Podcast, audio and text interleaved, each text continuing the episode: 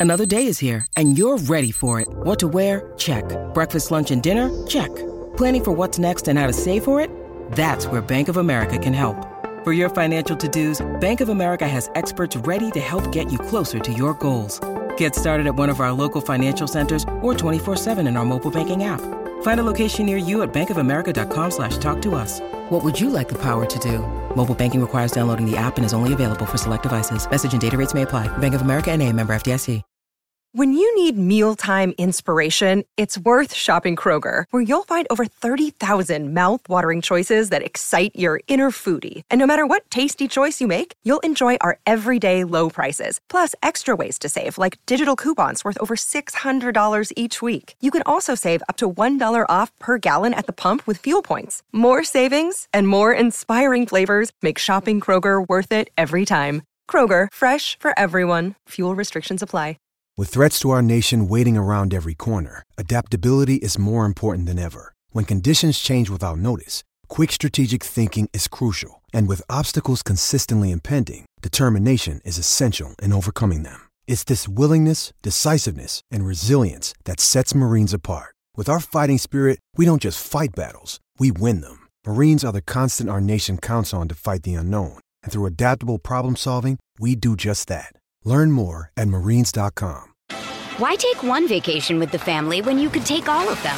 With Royal Caribbean, you don't just go to the beach. You visit a private island and race down the tallest water slide in North America. You don't just go for a road trip. You ATV and zip line through the jungle. You don't just go somewhere new. You rappel down waterfalls and discover ancient temples.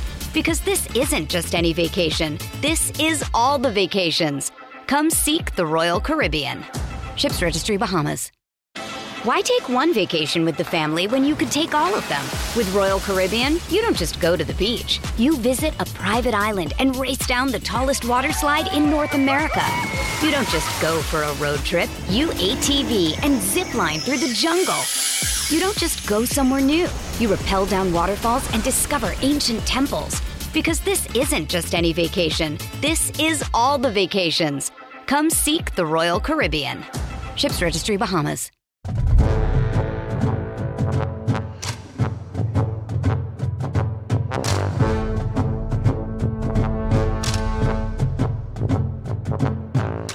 What's up, everybody? Welcome to Hangout in the Holy Land, Land Grant's flagship podcast. I'm your host, Josh Dooley, and with me, as always, he is the Michael Cera to my Jonah Hill, the one, the only, Chuck Holmes. Chuck, happy Tuesday. Hopefully, you are well rested after the first full extended weekend of football, both college and pro.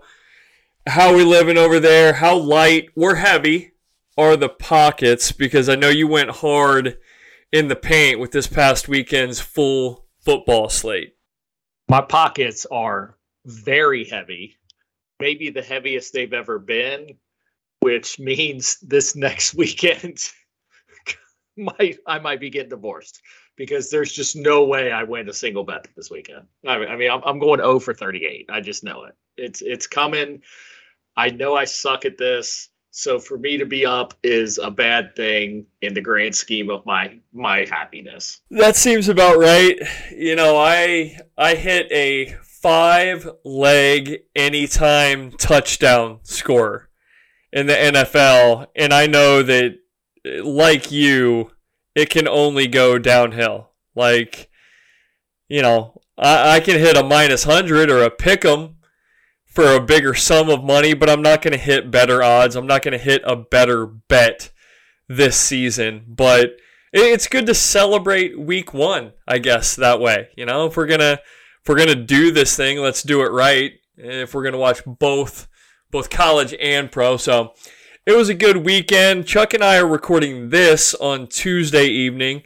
We wanted to make sure that we had the opportunity to discuss Ryan Day's weekly presser which we will get to. And we will obviously preview Ohio State's matchup with Western Kentucky this weekend.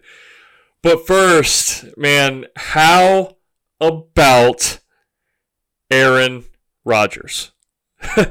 Chuck, the story Oh. that his Oh, yeah, the story that has dominated pretty much the entire sports related news cycle since last night.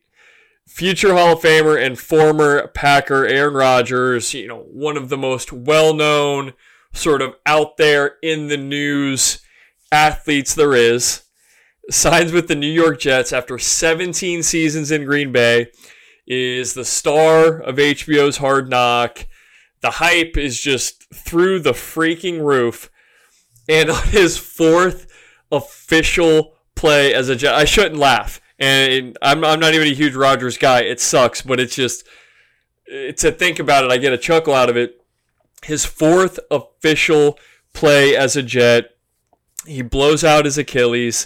He's out for the season. And at 39 years old, who knows what the recovery, the road to recovery looks like.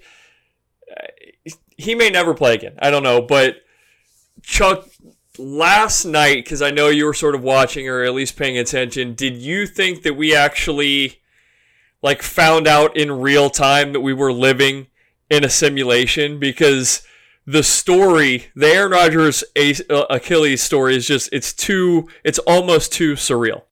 You know, if you believe in karma, and I think even this would be too much for those people that believe he kind of uh, uh, was a jackass on his way out of New England or out of Green Bay, and and kind of uh, they were like a scorned lover. He was with his new girlfriend, and they were talking about how great it was. I think even those people that are like super karmic energy type people would say, damn, like I, I can't fathom this being the end result of this season. They wanted, uh, I'd like him to throw a few more picks this year.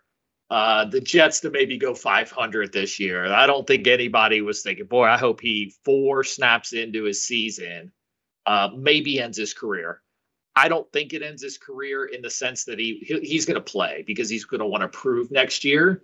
But I think the chances of him coming back and being anywhere close to Pro Bowl, All Pro level at that age is it's it's unfortunately probably over for him.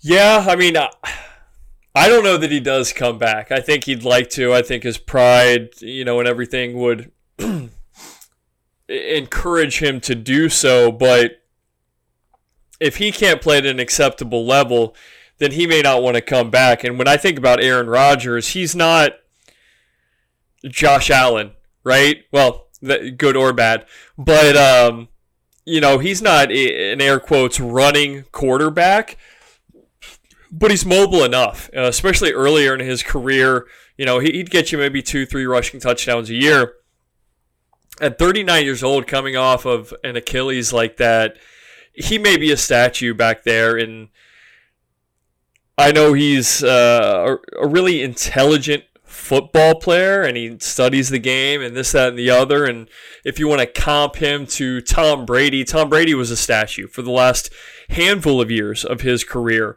But there is something at least a small part of Aaron Rodgers' game is predicated on him being able to move around a little bit. And we'll see. But can you remember any other injuries like this that completely ruined a season or put an end to so much hype immediately? Obviously, there have been a million catastrophic injuries and things like this happen, but I mean, come on, four snaps into a season. Can you think of any comps? So there, there's a couple. And before I get into that, I do want to throw out there I may have bet on his under yardage total yesterday. and I I just thought he wasn't going to get to 234. I didn't think he was going to be zero. That's not what I was thinking. I thought they were going to run the ball, so it's not my fault. Um, there's a couple that feel that way as a as a Bengals fan and as an old guy. Uh, I remember when they traded up to draft uh, Ki-Jana Carter, number one, and first, I think first series of his first preseason game, his knee gets or his cleat gets caught in the astroturf, blows his knee out. He's never the player that they thought he was going to be. He was an okay pro and he played for six or eight years, but he was never the best player in a draft. And it, who's to say, the Bengals franchise was such a disaster back then. Maybe it wouldn't have mattered. But man, having somebody back there that runs for 13, 1400 yards a year with what they were building might have given some of those guys a chance to actually become productive players. So that one came to mind. Um, one on the opposite way, same kind of concept happened to Trent Green, but it was a preseason yep. when he was with the Rams, and it actually flipped their season because then it gave the starting job to Kurt Warner, and the greatest show on turf was created because of a devastating injury that they thought Trent Green was going to be the guy that could do this for him. It's funny you bring that one up because the Rams go and get Kurt Warner, who was bagging groceries. The Jets have Zach Wilson, who should be bagging groceries. So very, very similar situations. Yeah, yeah. Six of one, half dozen of the other. So the ones that I thought of, I thought of and this is recent, and this player was not on the same level in his sport. But Gordon Hayward, a couple years back, signed as a free agent with the Celtics. Like I said, not on the same level, but he was an all star, and they thought that he was going to be the missing piece. And first game of the season, just like snaps his ankle. It's a gruesome, gruesome looking injury. Now, he has come back and probably been 80 to 90% of what he was, but it never happened with the Celtics. I mean, they sort of destroyed uh, their cap for a bit. Sticking with basketball, Blake Griffin, final preseason game, he was the number one pick in the draft, and he, you know, tore his ACL. Again, similar to the Bengals, the Clippers maybe weren't on that same trajectory as like people thought that the Jets were and I was trying to think of like one of uh, one of our teams because we we spoke earlier. You stole Ki-Jana. I know it wasn't the beginning of this. So it, maybe we're on the same one. It it wasn't the beginning of the season, but Carson Palmer. You know the Bengals hadn't been to the playoffs oh, in God. forever. Hadn't been there forever, and they may have been the favorite. Like the, the Bengals were some dogs that year, and very early on, Kimo von Oelhoffen tears, uh, you know, I don't even remember what the injury was, obliterates Carson Palmer's leg. And what's funny about Palmer, too, uh, I want you to get to yours, but I saw online today that he had that one. And then Steve Keim was with the Cardinals.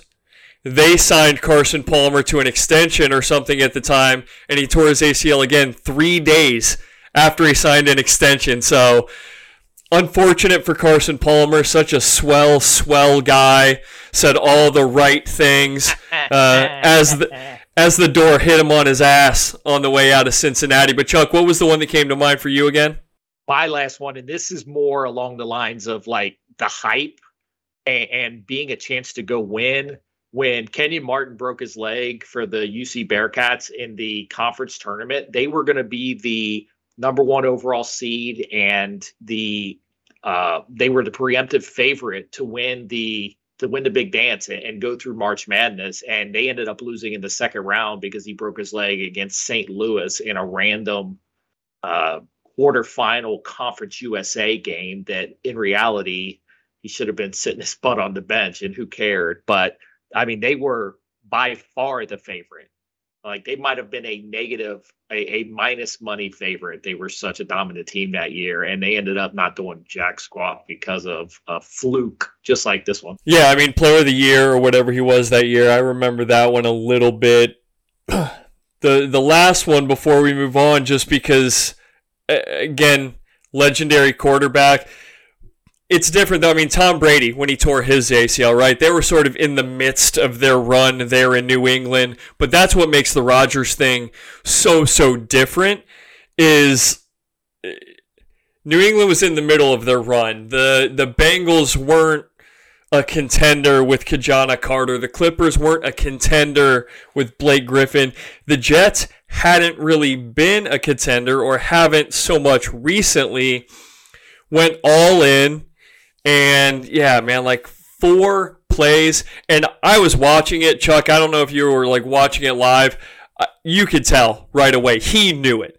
Like the the despondent look on Rodgers' face, like he knew something was very, very wrong, and he didn't have to be screaming out in pain or anything like that. It was similar to J.K. Dobbins, same injury, and gosh, J.K. Dobbins, I was watching that game too. Sort of had that that oh shit look in his eyes, like oh man, like that. I know what happened. Something very bad happened. So a total bummer. Like I said, I'm not a huge Rodgers guy. I find him entertaining at times. I find him very pompous at others, but you never wish that upon anyone.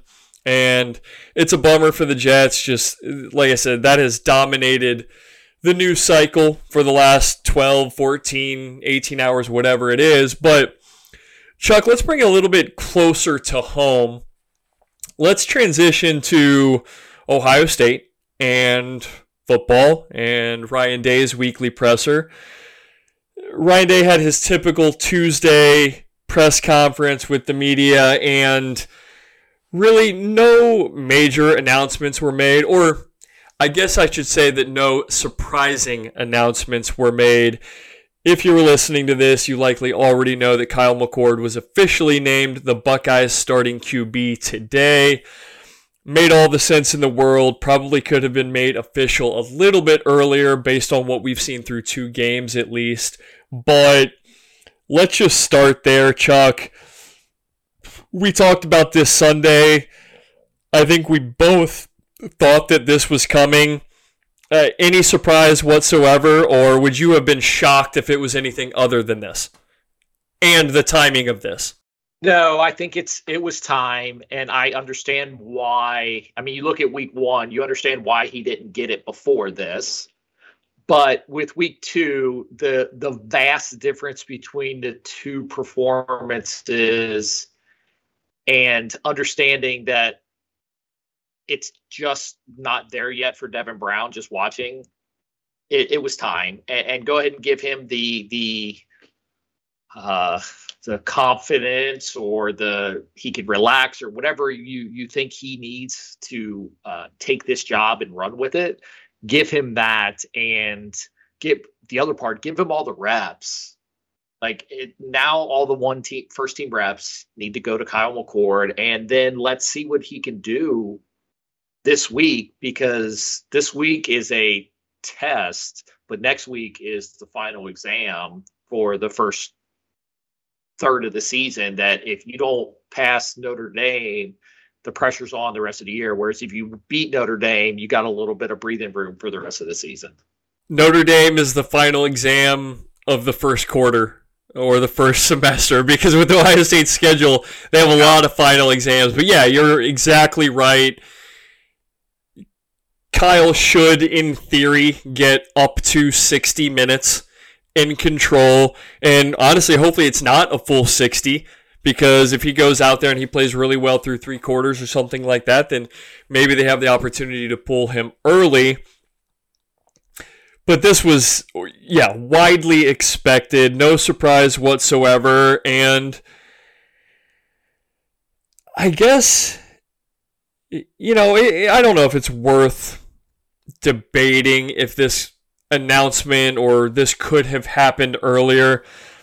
I've said over the past month or whatever that Ryan Day has earned the benefit of the doubt, and so he really wanted he was he wanted to give Devin Brown that opportunity clearly because he saw something and he was strong in his conviction, and so I'm not going to say that this was right, wrong, or indifferent, but making it official now was absolutely the right move and the right direction to go for Ohio State and their football team.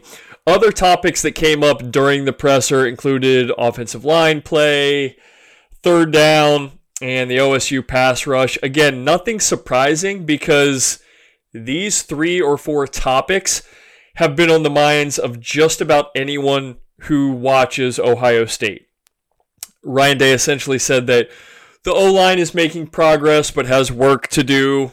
Again, the no shit Sherlock comment of the week. That's a strong nominee. he said that the Buckeyes need to get better on third down. That's a second nominee. Like he, he's giving us the hits or he's playing the hits that we all know about. And he also said that he believes that the Ohio State pass rush will get better with time and opportunity. Chuck, you and I may be a bit dubious of that, but this will be the week.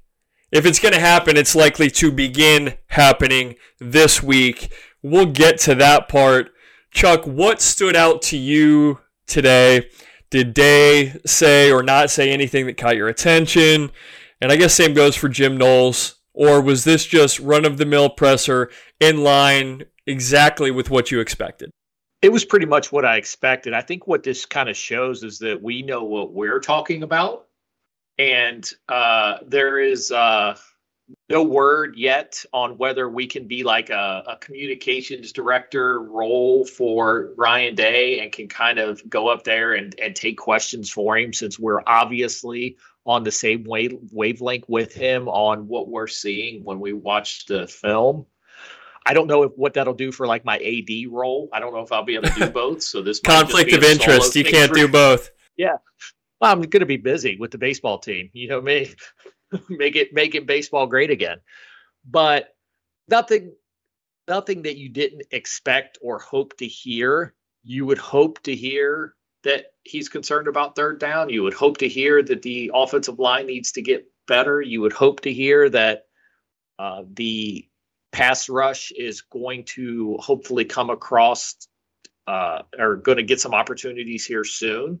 So I agree with you. This is um, not, nothing we didn't expect. Now let's just hope that we're not still talking about it next week in the next press conference. Like, let's hope one or two of these things show some improvement so that they can start talking about something else. The only thing that sort of I don't want to say it rubbed me the wrong way. I don't want to say that it was concerning because I don't believe that Ryan Day and or Jim Knowles is the kind of guy, the kind of coach that's going to go and blast their players in any sort of uh, format, right? I don't. I think that these guys are good coaches. They're good dudes, whatnot. But when they were talking about the pass rush, it was more like, oh, they, you know, we just haven't had the opportunity. Teams have been getting rid of the ball quickly. And as far as the Indiana game goes, like, yeah, absolutely. And coincidentally, JT Tuimoloau still played well in that game. But Youngstown State gave Ohio State some chances. And even if they're getting rid of the ball quickly, JT Tuimoloau and Jack Sawyer and whoever else is in there, if they're projected first round picks, second round picks, preseason All Americans, whatever, to quote Gronk, they should be throwing guys out of the club. You know what I mean? And we didn't see that. So I was sort of hoping to hear a little more eh, criticism, but like more fire. excuse me, and say like, hey, these guys need to get better. They, they they need to play better. They need to win some one-on-one matchups. We need to improve there. They sort of passed it off a little too much, in my opinion, but I don't want to read too much into that. Like I said, Ryan Day, Jim Knowles, not the kind of guys, in my opinion, that are going to blast their players to the media, and that's that's most coaches. Any coach, sort of worth their weight, worth their salary, whatever, is not going to do that. So pretty boring presser as far as Chuck and I are both concerned. But that means that I think it's a good time for us to switch gears and now talk about this Western Kentucky game and this weekend's matchup. So, Chuck, let's go ahead and you're agreeing with me. I can see you over there. Let's go ahead and take a break. We will come back and we will talk about Ohio State, Western Kentucky, and the Buckeyes versus the Hilltoppers. Hey, it's Kaley Cuoco for Priceline. Ready to go to your happy place for a happy price? Well, why didn't you say so? Just download the Priceline app right now and save up to 60% on hotels. So, whether it's Cousin Kevin's Kazoo concert in Kansas City, go Kevin, or Becky's Bachelorette Bash in Bermuda, you never have to miss a trip ever again. So, download the Priceline app today. Your savings are waiting. Go to your happy place for a happy price. Go to your happy price, Priceline.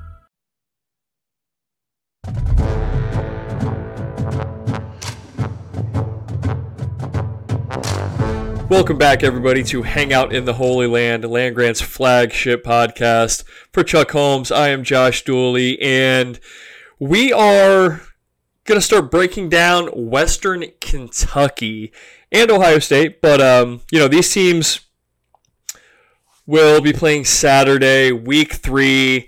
Little bit of background, little bit of data to sort of base our opinions on and talk about here let's just dive in here on Western Kentucky, Chuck. This is a team coached by Ty Helton since 2019. They have won nine games in three out of four seasons under Helton, who spent time at USC and Tennessee prior to landing his current gig. Uh, partner, in my opinion, this could be a wild, wild game. And frankly, I would not be shocked if the Hilltoppers made it uncomfortable at Saturday because you just can't, and you never really attempt to, prepare for what Western Kentucky does on offense. I mean, sure, these Ohio State coaches, particularly on the defensive side of the ball, have likely seen it all at some point, right? But how often has Tim Walton prepared his DBs for a team that goes five wide and throws the ball 60 times? How often has Larry Johnson prepared his defensive line to do the same thing? Even take it a step further, linebackers. We love Tommy Eichenberg on this show, right? He's not eh, what like Devin White, Fred Warner in coverage. I'm trying to think of those elite elite athletes against a spread them spread them out throw it team. I guess you could sit back and say, well, Jim Knowles came from the Big 12, which is not an apples to apples comparison when we're talking about Western Kentucky, but he went up against some teams that really like to throw it around. And Ohio State has faced a team like Purdue with regularity, but the Hilltoppers of Western Kentucky, they take the air raid to another level. Would you agree, Chuck? They do, and they also uh, take the uh, I guess you could call it the anti air raid concepts on defense because they're going to give the offense just as many opportunities to put up some yards and score some points because even though they're 2 and 0 when you're giving up 22 points to Houston Christian um, I, I, didn't even know Houston Christian was a uni- or was a college that that had a football team. Chuck, I uh, think I they're think, lo- I think they're looking to join the new Pac-12. Actually, well, because there's only there's only ten teams left in football that aren't in a conference. So yeah, and that's the and that's the that's the only way they would get in. But I, it, they scare you in that they can just go up and down, but they don't scare you in that. Boy, Kyle McCord and, and and crew better be able to do the exact same thing. So they may give up some points, but if this isn't a 40, 50, 60 point outburst by the offense, I think that would be a bigger issue than the defense giving up 21 or 24 or 28 points. I think I'm with you on that. Again, who knows how many possessions are going to happen in this game? People who listen to this pod might be sick of me talking about that, but realistically, if both teams are scoring with some sort of regularity, then maybe it's 42 21, something like that, which is not a huge outburst. But as we shift our focus to the players for Western Kentucky and, and sort of their scheme, their style, obviously they are known for their air raid style offense, which has put up some truly crazy stats under Jeff Brohm in the past and now Helton. It wasn't always this way. They sort of took a dip for a bit before Helton got the gig, but this program has also pr- produced a few NFL quarterbacks. Like it's not just some novelty act. And look, they've posted back to back nine to five nine nine and five seasons as part of the Conference USA. So I would call the Hilltoppers a very solid non-power five team. In recent seasons, they have faced Michigan State and Indiana twice and given both a serious run for their money. Uh, Western Kentucky was actually up throughout their game against IU last season, and the Hoosiers needed 17 in the fourth quarter just to send it to overtime, where you know Tom Allen and company eventually won. So I don't know. Is it fair to at least call them a decent non-power five team? This isn't a rollover team, right? Like, oh, I, they're probably going to give Ohio State some fits somewhere, sometime throughout this game. They are, and really, I, I'm guessing where Ohio State can really um, push the issue with them is in is in the trenches, right? You're just going to be bigger and stronger on the offense and defensive lines when you're facing Conference USA teams, when you're facing Sun Belt teams, when you're facing good teams at the group of five level. Generally, that's where you can really push your emphasis on them. And that to me is where it does get a little hairy because those are two places that we feel like Ohio State is not living up to their potential. So if they don't take that step that we hope they take, this could be a way more interesting game for way longer than we think. If the offensive line comes to play like we think they should be able to, um, and if the defensive line comes and, and the 17 first round picks that we think are on this this defensive line play like first round picks, then it could get out of hand quick because uh, you could end up with a scenario where uh, the Austin Reed is on the field and he's seeing ghosts because he's getting put on his butt every other snap because he's never eh, dealt with four guys across the line or hasn't dealt with it a lot that are 270 and above. You certainly hope that's the case. It should have been the case last weekend, right? And they couldn't push around Youngstown State, at least to the extent that we thought they would or hoped that they would. Looking at this Western Kentucky personnel, they are led by quarterback Austin Reed, who Chuck just mentioned. They are averaging 46.5 points per game through the first two weeks of the season on offense. What's funny is Reed's numbers are, are sort of down to begin the season, relatively speaking. He has only thrown, and I'm, I'm doing the air quotes here, thrown for 589 yards through two games. Sounds good. It's not necessarily what Western Kentucky's going for, but he has thrown six touchdowns to zero interceptions, and he's coming off a game against Houston Baptist in which he completed 82% of his passes for four touchdowns. He has also rushed for two touchdowns in two games, although he probably is not going to be confused with Justin Fields or Josh Allen anytime soon as a runner. Reed began his college career at Southern Illinois. After sitting as a freshman, he then transferred to West Florida like Houston Baptist, wasn't aware that West Florida was a thing. I thought it was a region. But he won a D2 national championship in 2019. He's well traveled with considerable experience, and he has thrown the ball a ton wherever he has been. On the outside, or as far as skill positions are concerned, Easton Messer currently leads Western Kentucky in both receptions and receiving yards with 11 and 134 respectively. Not huge stats, but those are not indicative of what this team likes to do. They really like to spread the ball out. Seven different receivers have a touchdown through two games. And the team should also have Malachi Corley on Saturday. And that is the bigger story here. Corley recorded 73 catches as a redshirt freshman in 2021 before breaking out with 101 catches last season. He also totaled 1,295 yards and 12 touchdowns. He, gosh, he was on the Biletnikoff watch list. He earned first team All Conference USA. And really, he entered 2023 as one of the most dynamic skill guys in the country. And I don't know how many people have seen him, seen some of his tape, but Corley got banged up week one, missed week two. He's expected to be back. And Chuck, I don't know if you've seen him. I started doing a little bit of homework like yesterday and today. Corley, like that dude is a menace. He has been comped to Deebo Samuel. I saw on like PFF or something. And you can go find some quotes online too.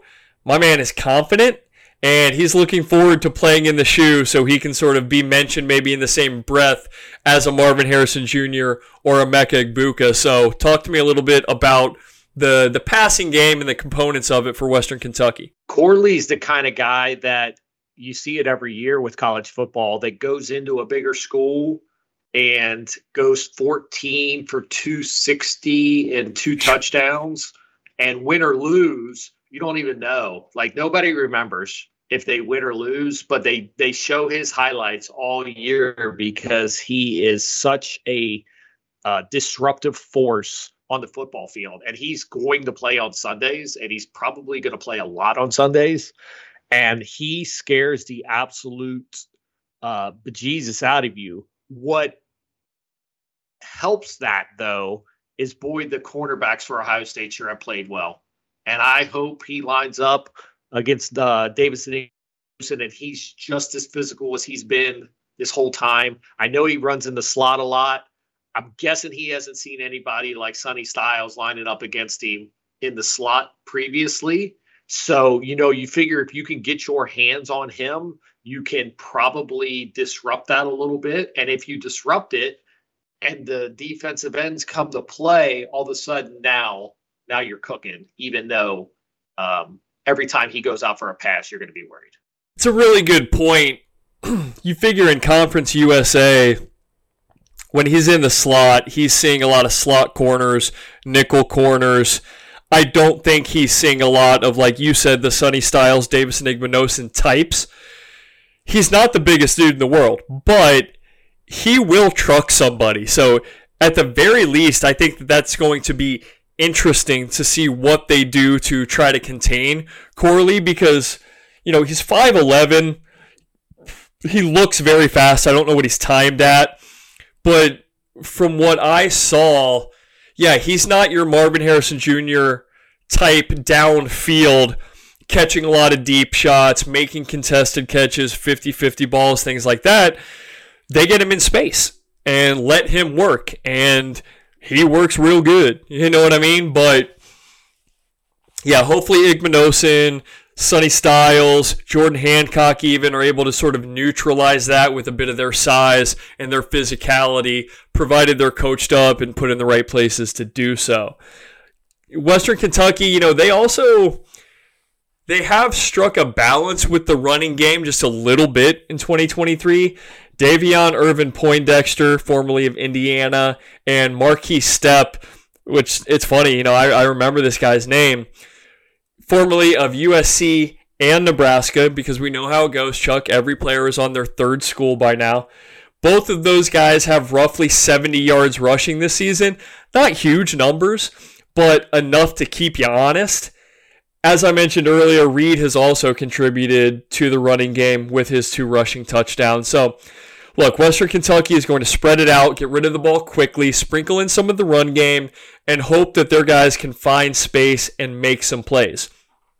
And they've shown that they can do it. So Ohio State's defense better be mentally and physically ready for a track meet when they are on the field because regardless of how successful the Hilltoppers are on a play by play basis, they are going to make the Buckeyes run and run and run and run, and they need to be prepared for that. Looking at their run defense, though, I think part of the reason that, their running backs are doing so well is their confidence level is sky high going up against this Hilltopper defense because they've given up 500 yards rushing these first two weeks. So I'm oh. hoping that that gives them, I hope that gives Ohio State the opportunity to exploit that as well. I would like to see them, and you know, getting this offense quote unquote on track doesn't require them to throw it 60 times with Kyle McCord.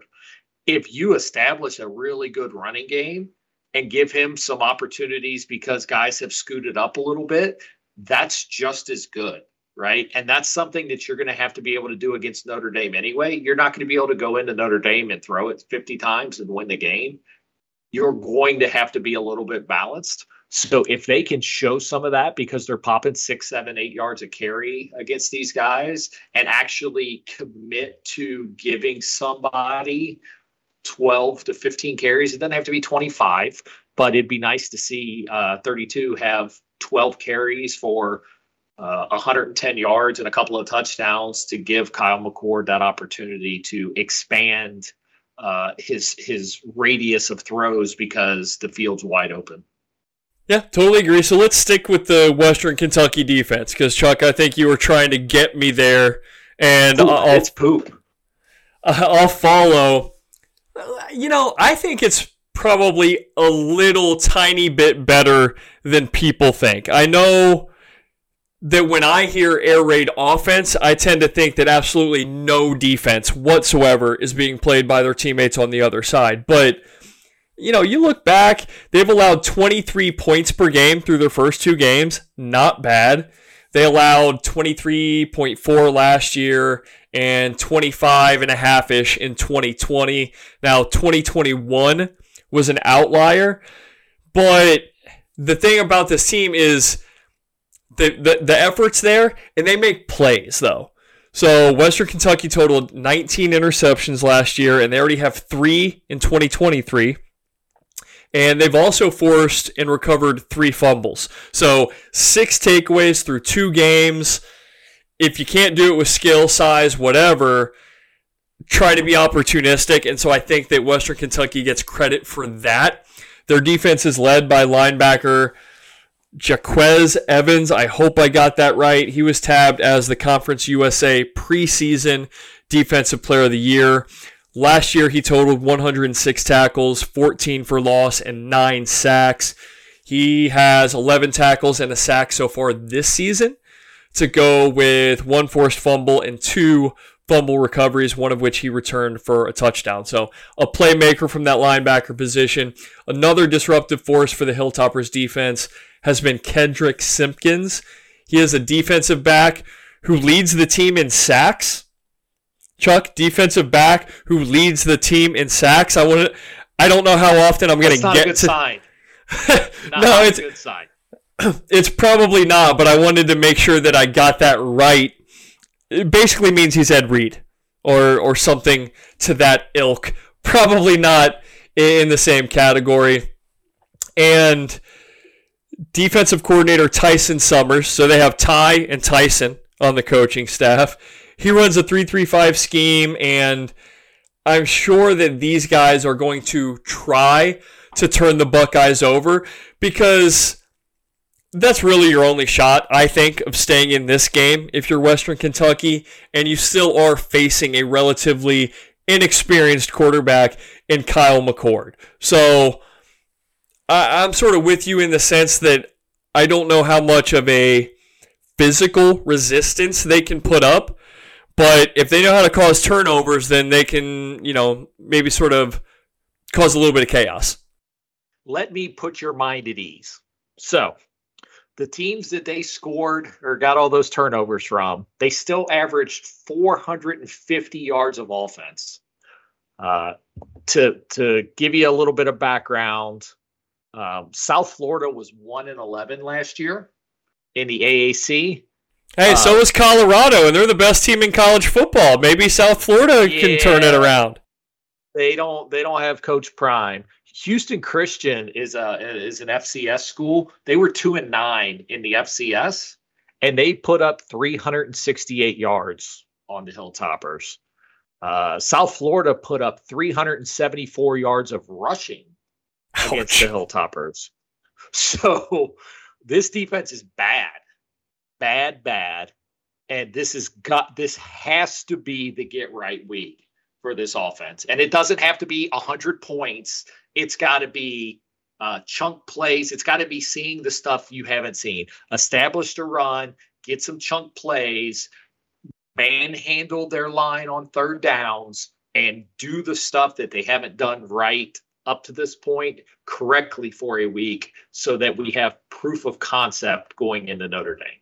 That's fair, and that does make me feel a little bit better. Same as, you know, I looked back at when Western Kentucky played Indiana, and Indiana put up 30 plus each of the last two seasons. And Uh, I mean, we saw Indiana's offense this year. It wasn't much different last year or the year before, even because I, I, I'm not sure if Penix played against Western Kentucky or not. I'd have to go back and look at two years ago. But regardless, I, I hear you. I get you. Probably not the 85 Bears coming into the shoe on Monday. So that's the personnel.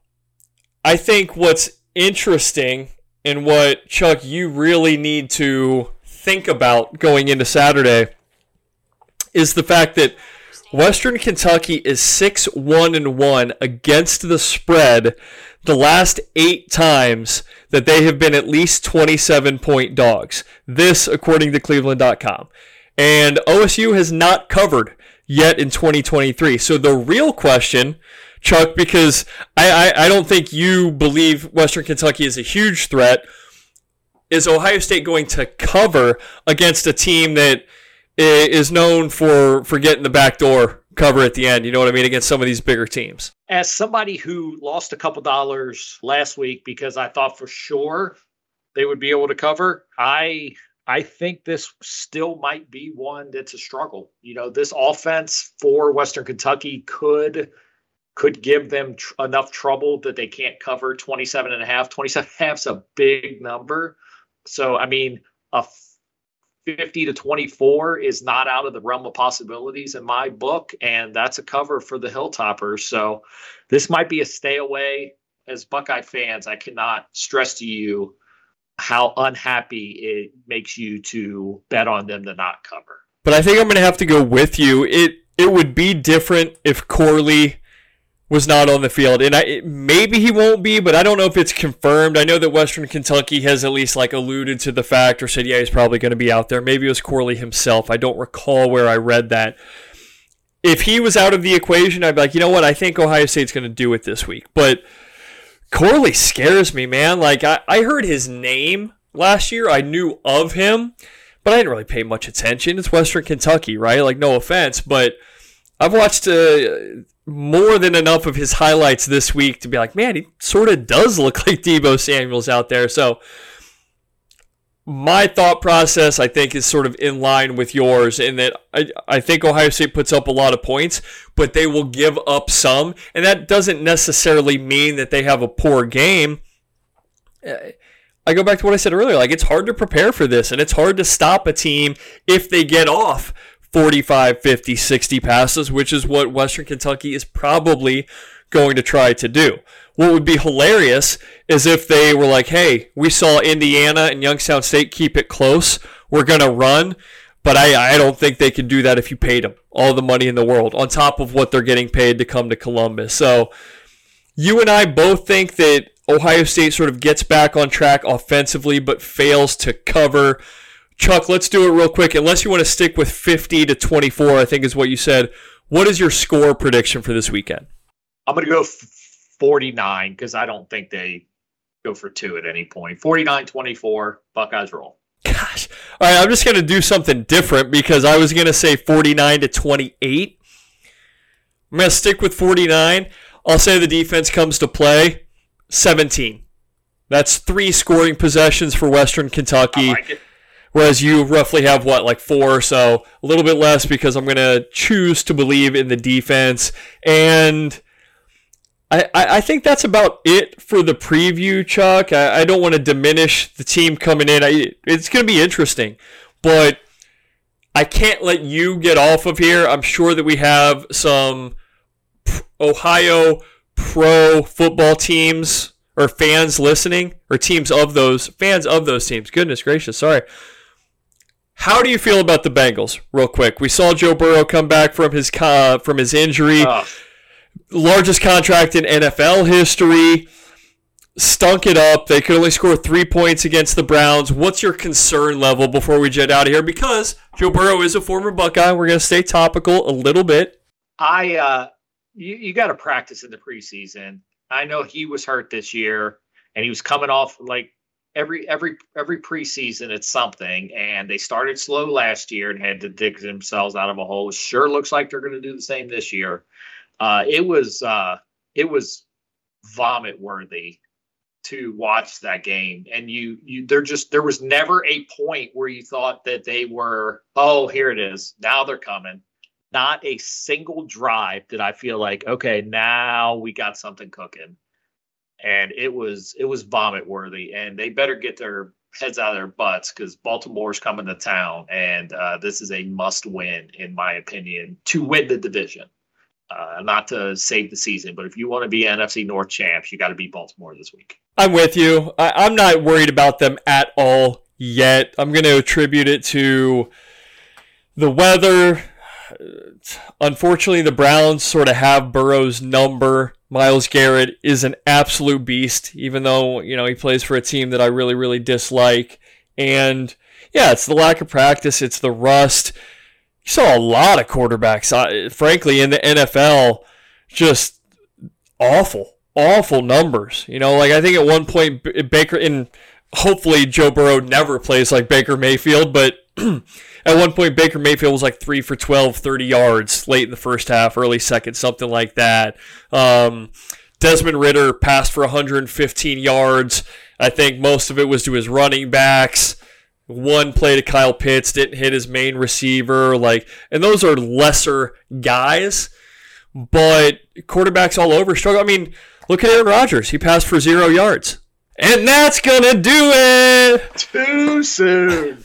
That is gonna do it. Um, I hadn't been sitting on that one the entire episode, and I'm probably gonna catch from fl- some flack from somebody, but it was just too easy. It was sitting there, and I'll see myself out. So that's to be the end of the pod for Chuck and I. The end of this preview episode.